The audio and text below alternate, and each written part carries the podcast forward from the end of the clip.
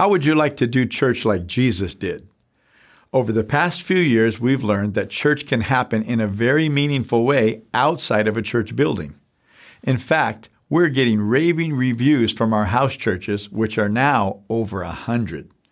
Though I thank God for church in buildings and on campuses, God is leading more and more people these days to gather for church in their homes. Not only is it easier for many people to attend a house church, but a house church can provide a level of community that campuses can't. So, every Thursday in December and January, I plan to host a house church interest meeting on Zoom. The meetings will be at 5 o'clock p.m. Pacific Time. If you're not attending a church right now and are interested, or know of anyone who may be interested in learning how to start a house church, simply email hcinfo at solidlives.com or click the link on the description of this podcast to receive the Zoom link details. Again, that's hcinfo at solidlives.com. Okay, now let me welcome you to the New Testament Daily with Jerry Dirmann, where we read and talk through a chapter of the New Testament every day. I'm glad you're here because reading God's Word daily will change your life. I'd appreciate it if you'd help others find this resource by sharing the link. And now, let's get into today's reading. Okay, here we go. Hebrews chapter 12. Therefore, we also, since we are surrounded by so great a cloud of witnesses, let us lay aside every weight and the sin which so easily ensnares us, and let us run with endurance the race that is set before us. Now, the, the sentence goes on, but let's just stop there. Therefore, since we are surrounded by so great a cloud of witnesses, well, because uh, the writer here has been talking about the Old Testament and all of these people that have been serving the Lord with the sacrifices and such, it seems evident that he's talking about so great a cloud of witnesses. Well, all these witnesses from the Bible, who wrote the Bible, who were part of the Bible, those that have gone on before us, that are already in heaven, uh, those that are still around. Well, we have a great cloud of witnesses, and he says, therefore, we also, since we are surrounded by so great a cloud of witnesses, let us notice, lay aside every weight and the sin which so easily ensnares us. He says, lay aside every weight and the sin which so easily ensnares us. Well, that could be weights like just uh, things on your calendar, things that you have to do that you've always done or you like to do, but they really take your time and they're taking you away from what God has called you to do. This says, let's lay aside things that are weighing us down. We're running a race here. Let's lay aside things that are weighing us down and the sin which so easily ensnares us. Now that could be any or all sins, but I'll show you in just a little bit that there's one particular one that comes up that we need to emphasize. So he says, lay aside every weight and the sin which so easily ensnares us, weighs us down, keeps us from running this race, and let us run with endurance, not a sprint, but a marathon. Let us run with endurance the race that is set before us. This is the race to make it all the way to the end, pleasing the Lord, serving God, having our faith so that we're, we have eternal life and the enemy doesn't deceive us and knock us off track, but also fulfilling our callings. The race that is set before us. Now look at verse two. Looking unto Jesus, the author and the finisher of our faith, who for the joy that was set before him endured the cross, despising the shame, and has sat down at the right hand of the throne of God. So he says, let's lay aside the weight and the sin and run this race with endurance, looking unto Jesus, the author and the finisher of our faith, who for the joy that was before him endured the cross. See, he ran his race with endurance. He had to endure something more severe than any of us will have to endure. He had to uh, endure the cross where he bore the sins of the world. He had to endure that, go through that to be able to finish his assignment here on earth. And so the writer here is saying, look, lay aside whatever you have to lay aside and sin so that you can run your race like that and endure whatever you have to endure to finish your race. Now I want to look at something else in verse two. Looking unto Jesus, the author and finisher of our faith, who for the joy that was set before him endured the cross, despising the shame. I have to comment on this. Who for the joy that was set before him endured the cross. Somebody might ask, well, what was the joy set before Jesus where he was able to endure the cross? Somebody said, well, being with the Father again. No, he didn't have to endure the cross, endure the cross to be with the Father again. He said, I could call my father and he would send 12 legion of angels to get me out of here. No, he didn't have to endure the cross to be with the Father again. Plus, he was with the Father before he came. He didn't even have to come. He could have stayed with the Father. No, the joy that was set before him was not him being with the Father again. It was us having the privilege to be with the Father, us having the privilege to be with him. We're his delight. We're the ones he's dying for. We're the ones he wants to become one with as the, the body of Christ, the bride of Christ. He wants to marry us. See? And so we were the joy that was set before him. And I could show you other scriptures on that. Uh, but let me move on. Who for the joy that was set before him endured the, the cross. Listen to this. Despising not the pain, but the shame. The pain was horrific. But what was even more crushing to him was the shame that here's the creator God who created this whole earth, who created everybody on this earth. And now here he is coming to be the hero, the knight in shining armor to save the day, to save us, to redeem us. And look at how he is shamefully humiliated. I mean, the soldiers stripped him down a couple of times, no telling what they did or said while that was happening. Now he's hanging on a cross, either naked or almost naked. And look at what people are, are saying to him on the cross. He was embarrassed. It says, despising the shame. He endured the cross, despising the shame, and has sat down at the right hand of the throne of God. Well, he's not in pain and he's not under shame anymore, thank God. But he finished it. And folks, this is what we're going to do. We must be obedient to the Lord. We must lay aside whatever we have to lay aside and sin.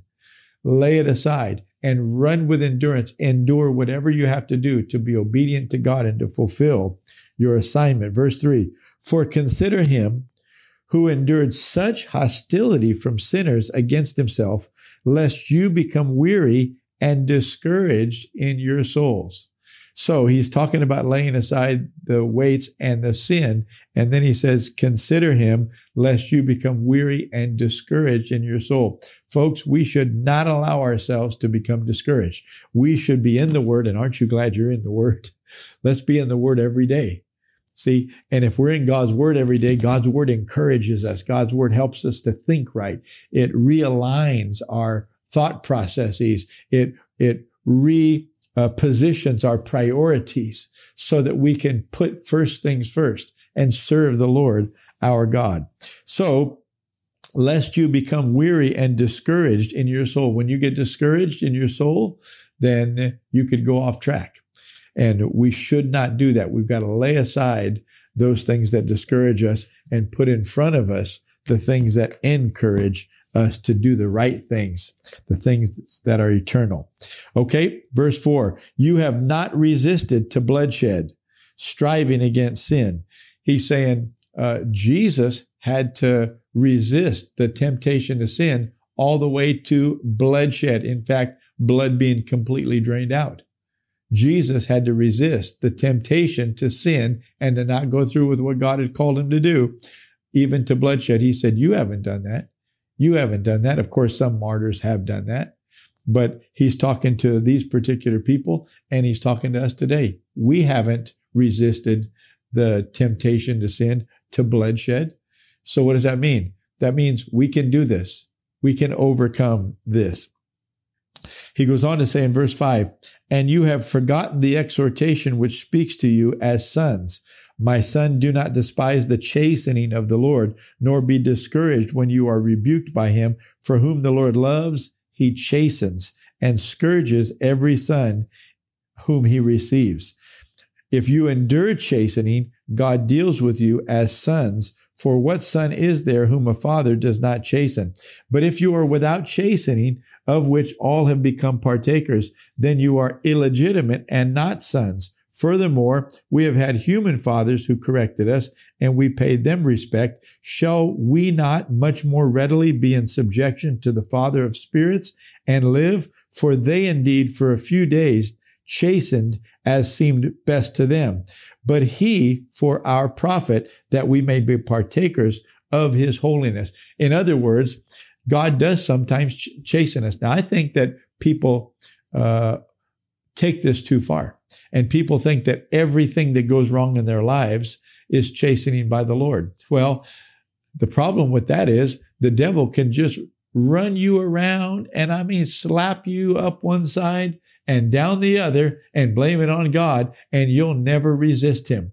But the Bible says, submit yourself to God, resist the devil and he'll flee from you.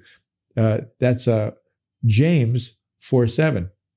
And then Peter said in 1 Peter 5 8, he said, Be sober, be, vid- be vigilant, because your adversary, the devil, walks about like a roaring lion, seeking whom he may devour. Resist him steadfast in the faith.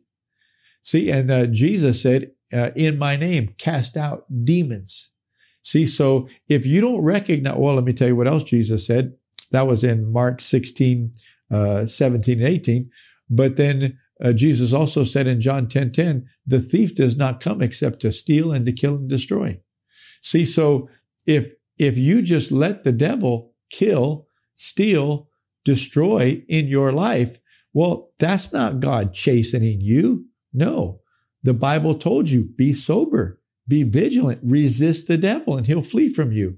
But if you don't resist the devil, that's not God chastening you. That's you not putting on your armor. In fact, Paul, we didn't quote from the sixth chapter of Ephesians where Paul said, put on the whole armor of God that you may be able to stand against the wiles of the devil.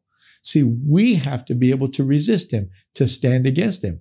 You know, the enemy tried to kill Jesus before it was the time, tried to throw him off a cliff in Nazareth.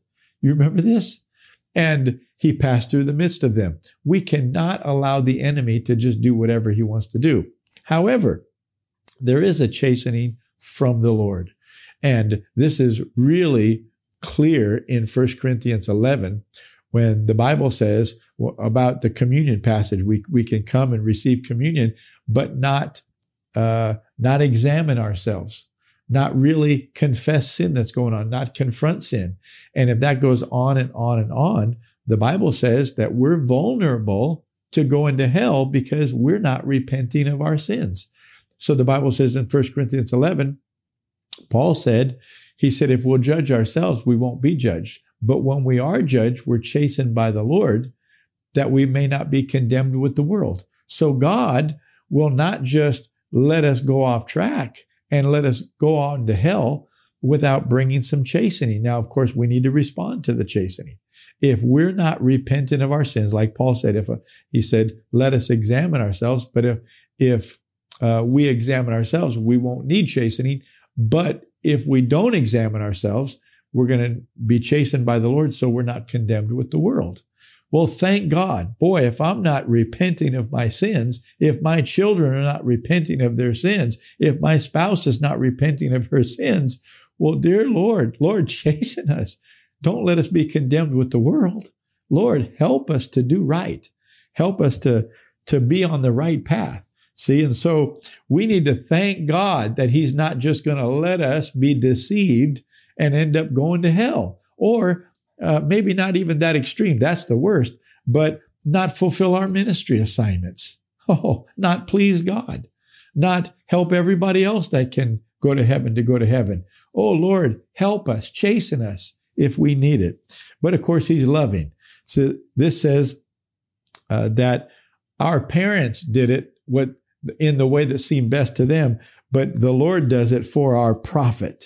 Do you see that in verse 10? The Lord does it for our profit. In other words, every time the Lord chastens us, it's for our benefit, and He does it in the absolute best way possible for us. It may not seem enjoyable at the time, but let me tell you, He never over punishes and he never under punishes.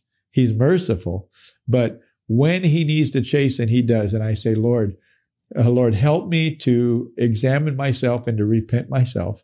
But Lord, if I'm not doing it and I'm vulnerable, Lord, chasten me. Please chasten me, my children, my family, my my church, my the people that are with us in ministry. Don't let us be deceived. Verse 11 Now no chastening seems to be joyful for the present, but painful. Nevertheless, afterward it yields the peaceable fruit of righteousness to those who have been trained by it. So if you'll allow the chastening to work and you'll repent, oh, it feels so good to be right with God. Feels so good to be in the will of God. Feels so good to be in the favor of God. And that's what God wants. I know with our children, we'd, we'd give them their swats, but then we'd sit them up on our laps. We'd hug them. We'd kiss them. We'd love them. We want them to know we're on your side. We're not, we're not retaliating. We're on your side. We love you. And then notice this.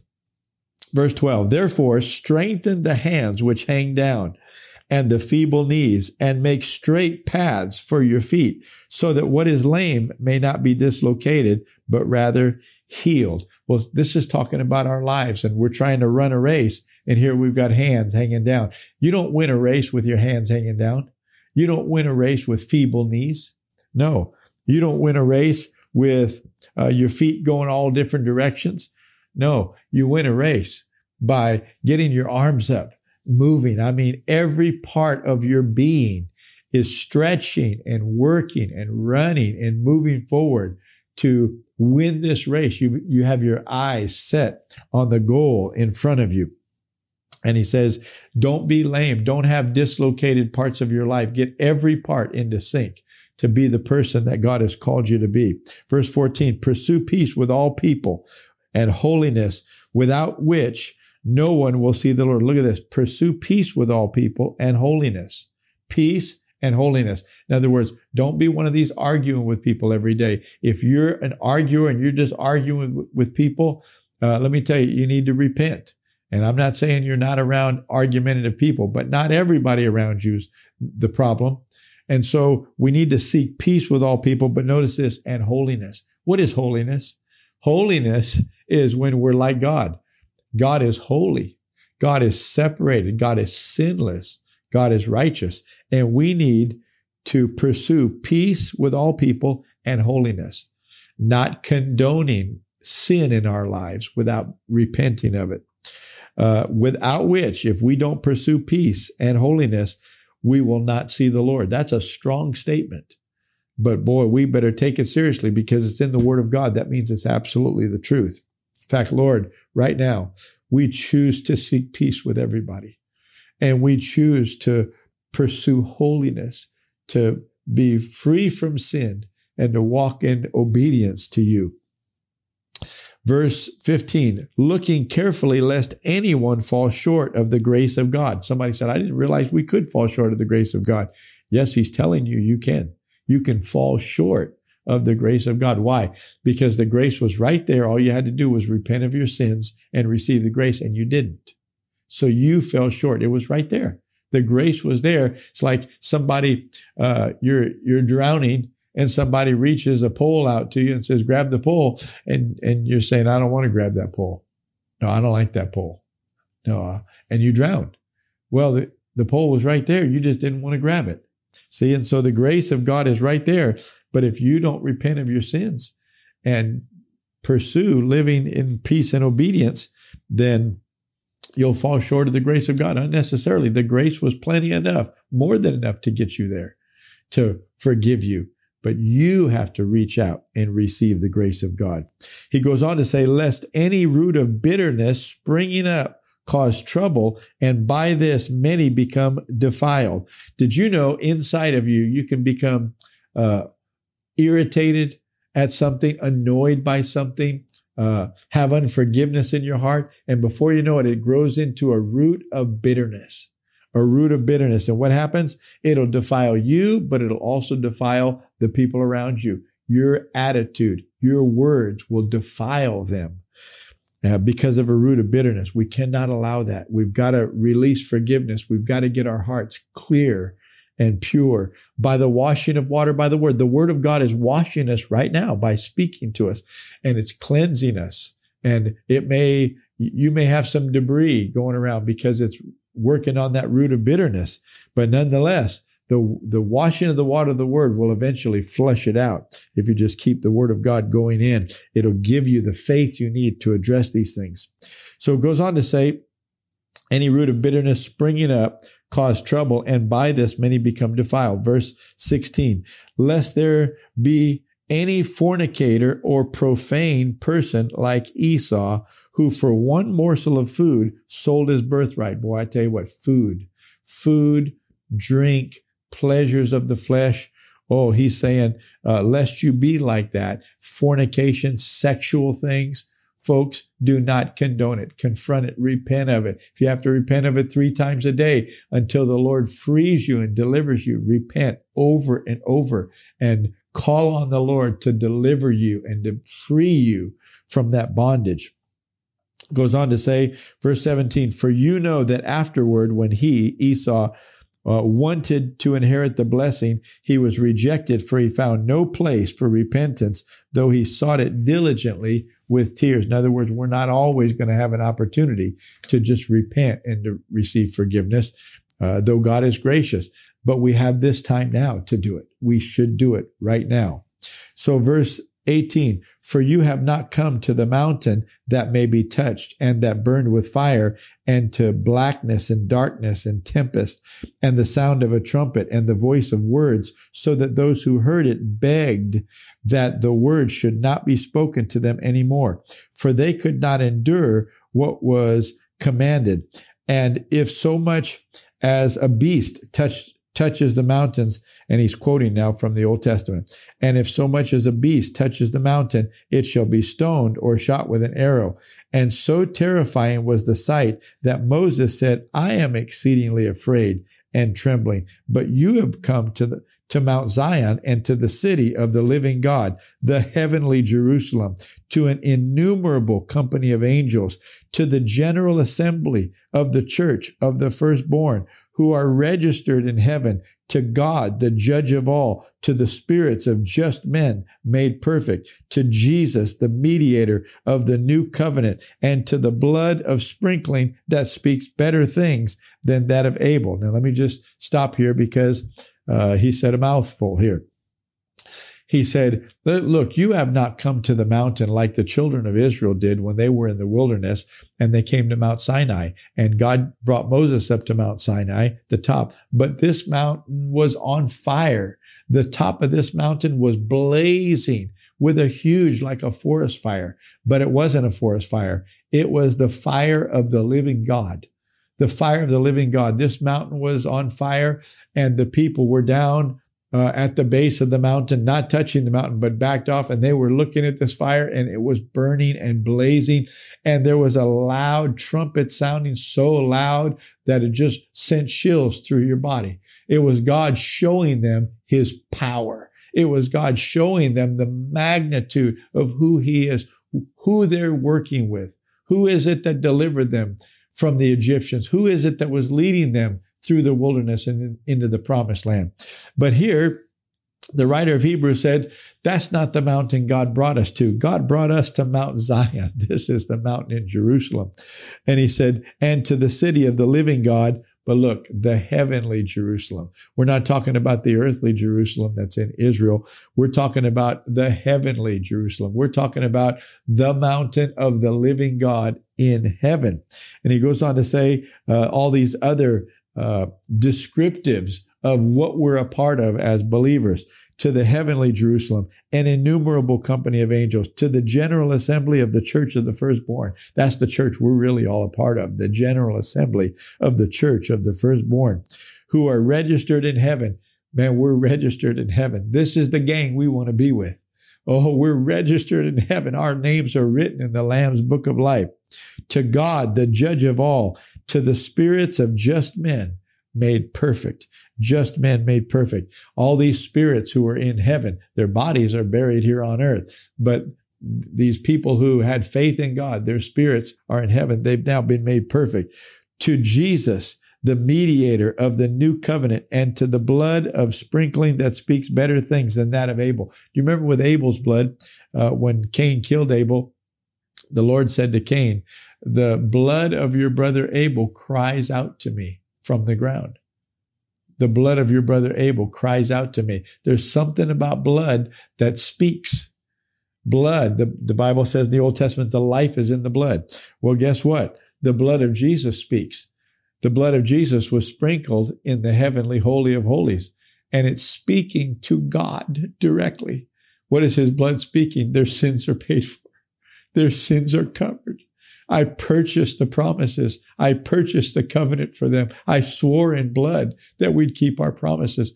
The blood of Jesus is speaking these things in the very presence of the living God. Verse 23 See that you do not refuse him who speaks. Oh, let's not do that.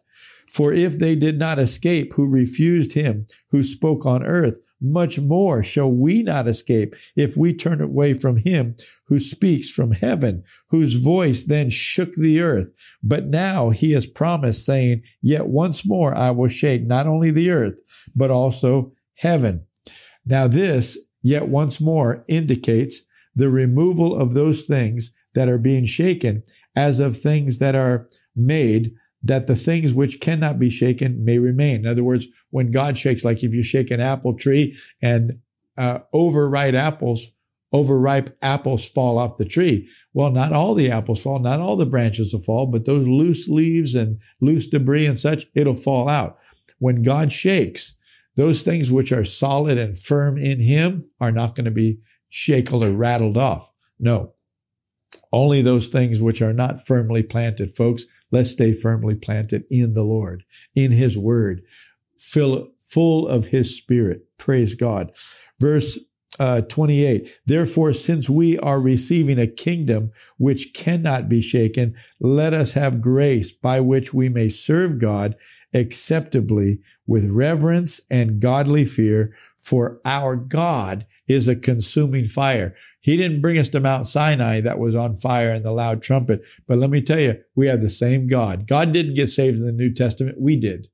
But our God is a consuming fire. What does that mean? If you do not serve him, if you do not repent of your sins, if you do not follow him to be obedient with him, well, let me tell you, he is the righteous judge. And this says he is a consuming fire. Well, I look forward to being with you tomorrow, chapter 13. Thank you for joining us for the New Testament Daily with Jerry Dirmann.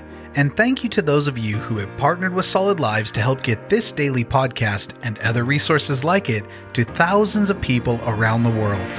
If you would like to partner with Solid Lives, visit solidlives.com/give. To find out more about the ministry of Solid Lives, how you can be a part of this church planting and disciple making movement, or for more great teachings and resources by Jerry, visit solidlives.com. We also want to invite you to check out Jerry's other podcast called The Jerry Dirmann Podcast. Here, Jerry shares with us at least weekly from God's Word, challenging us and equipping us to fulfill the amazing plan that God has for our lives. You can find links to this podcast as well as Jerry's YouTube channel online at solidlives.com. Thank you again so much for joining us, and we'll see you right here tomorrow as we jump into the New Testament Daily with Jerry Dirmann.